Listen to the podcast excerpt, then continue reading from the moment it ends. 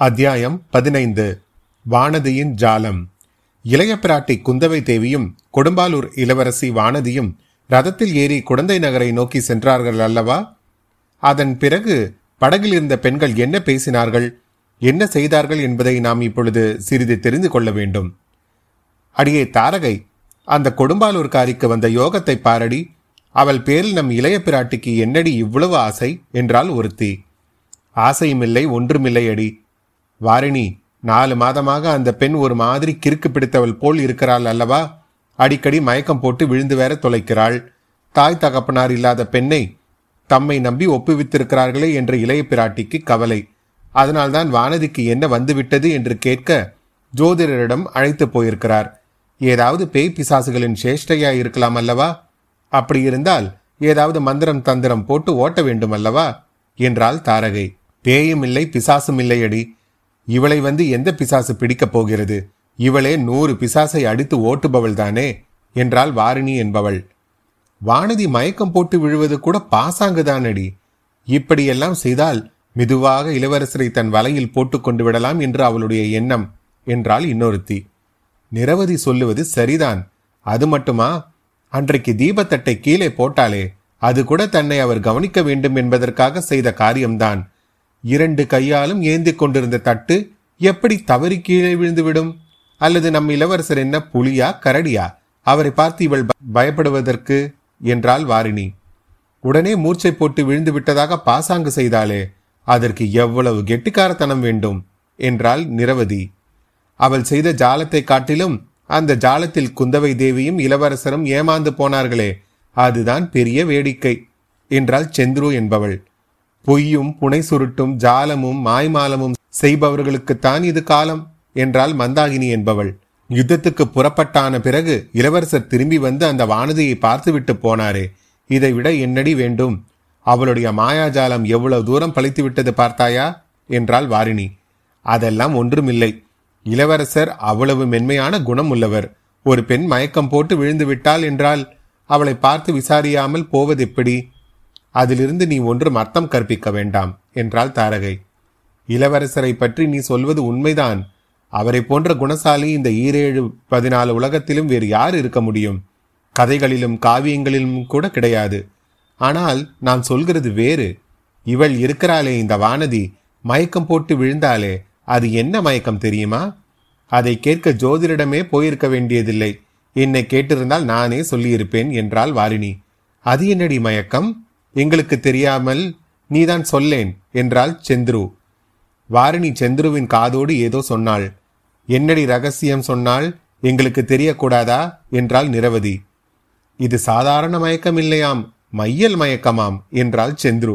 உடனே எல்லோரும் கலகலவென்று சிரித்தார்கள்.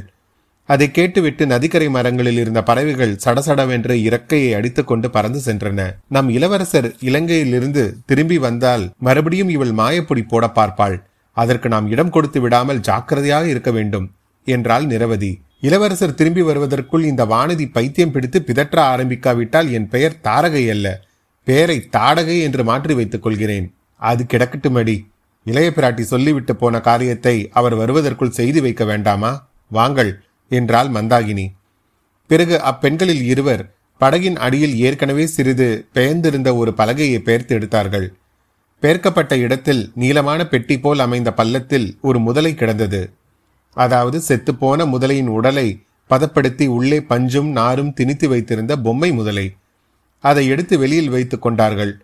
படகை சிறிது தூரம் செலுத்திக் கொண்டு சென்று நதிக்கரை ஓரத்தில் பெரிய பெரிய வேர்கள் விட்டு வளர்ந்திருந்த ஒரு பெருமரத்தின் அருகில் வந்தார்கள். அம்மரத்தின் ஓரத்தில் அத்தோல் முதலையை எடுத்து விட்டார்கள். அது மர வேர்களிலே பாதியும் நதி வெள்ளத்தில் பாதியுமாய் கிடந்தது. பார்ப்பதற்கு நிஜ முதலையைப் போலவே பயங்கரமான தோற்றமும் அளித்தது. வெள்ளம் அடித்து கொண்டு போய் விடாமல் ஒரு சிறிய மணிக்கயிற்றை அதன் கால் ஒன்றில் கட்டி வேரோடு சேர்த்து பிணைந்திருந்தார்கள். கயிறு வெளியில் தெரியாதபடி நீருக்குள்ளேயே அமுங்கி இருக்கும்படி கட்டினார்கள். ஏனடி மந்தாகினி எதற்காக இந்த பொம்மை முதலையை இப்படி மரத்தடியில் கட்டி வைக்க சொல்லியிருக்கிறார் இளைய பிராட்டி? என்று தாரகை கேட்டாள்.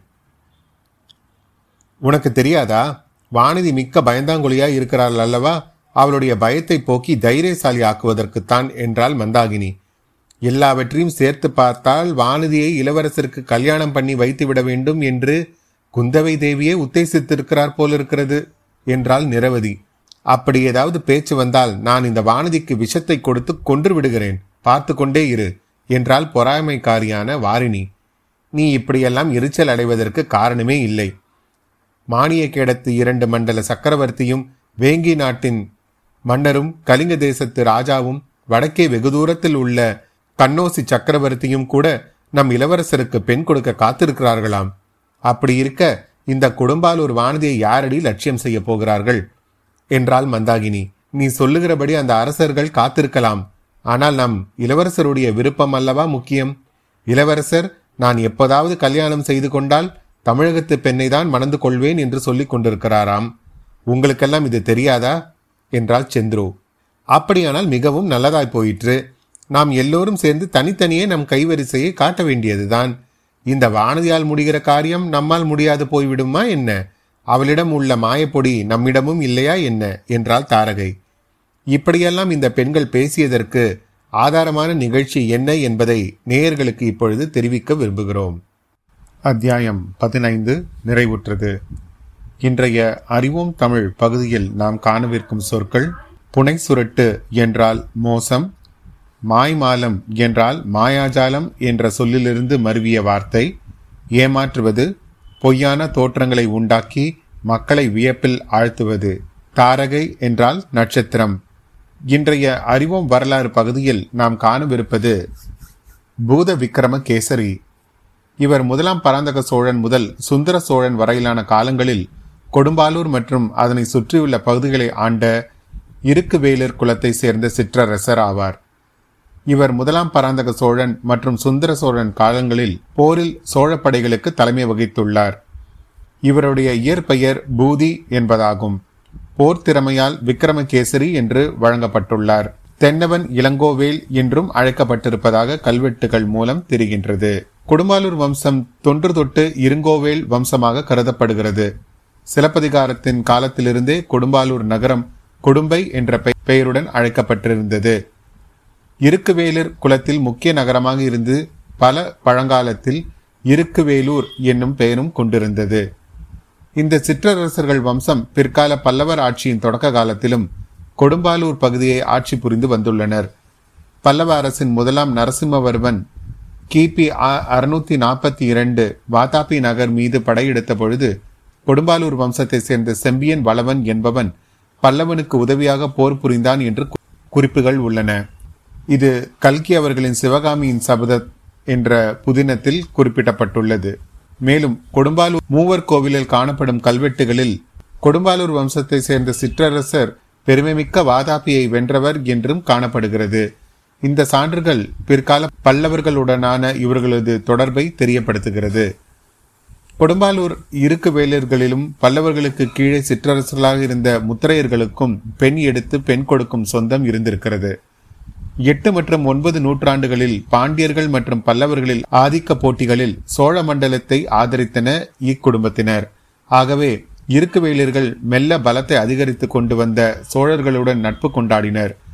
ஒன்பதாம் நூற்றாண்டில் அதாவது எட்நூத்தி எழுபத்தி ஏழு முதல் எட்நூத்தி எண்பது திருப்புறம்பயத்தில் நடைபெற்ற போரில் சோழர்கள் பல்லவர்கள் உதவியுடன் பாண்டியர்களை முறியடித்த பிறகு கொடும்பாலூர் அரசர்கள் சோழ அரசுடன் தம்மை இணைத்துக் கொண்டனர். அதன் பிறகு கொடும்பாலூர் வேலூர் வம்சம் திருமண உறவுகள் மூலம் சோழ அரசுடன் தமது உறவை வலுப்படுத்திக் கொண்டனர். முதலாம் ஆதித்த சோழனின் மற்றொரு மகனாகிய கன்னரத்தேவர் கொடும்பாலூர் வம்சத்தை சேர்ந்த பூதி மாதேவாடிகள் என்ற பெண்ணை திருமணம் செய்து கொண்டார். பூதி விக்ரமகேசரி முதலாம் பராந்தக சோழனின் இரு மகள்களில் ஒருவனான அனுபமா தேவி என்பவரை திருமணம் செய்து கொண்டார்.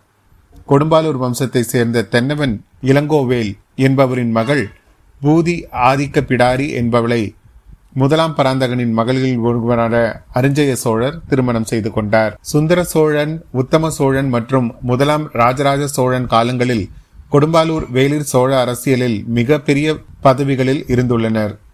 சுந்தர சோழர் காலத்தில் நடைபெற்ற ஈழ படையெடுப்பின் பொழுது கொடும்பாலூர் பூத விக்ரம கேசரிக்கும் தம்பி முறை உடைய பராந்தகன் சிறிய வேலன் சோழர் படைகளுக்கு தலைமை ஏற்று சென்று போரில் மரணமடைந்து ஈழத்து பட்ட பராந்தக சிறிய வேலன் என்ற பட்டமும் பெற்றார். பூத விக்ரம கேசரி வீரபாண்டியனுடன் நடந்த போரில் சோழர் படைகளுக்கு ஆதித்த கரிகாலனுடன் தலைமை ஏற்று போரில் வெற்றியும் பெற்றார்.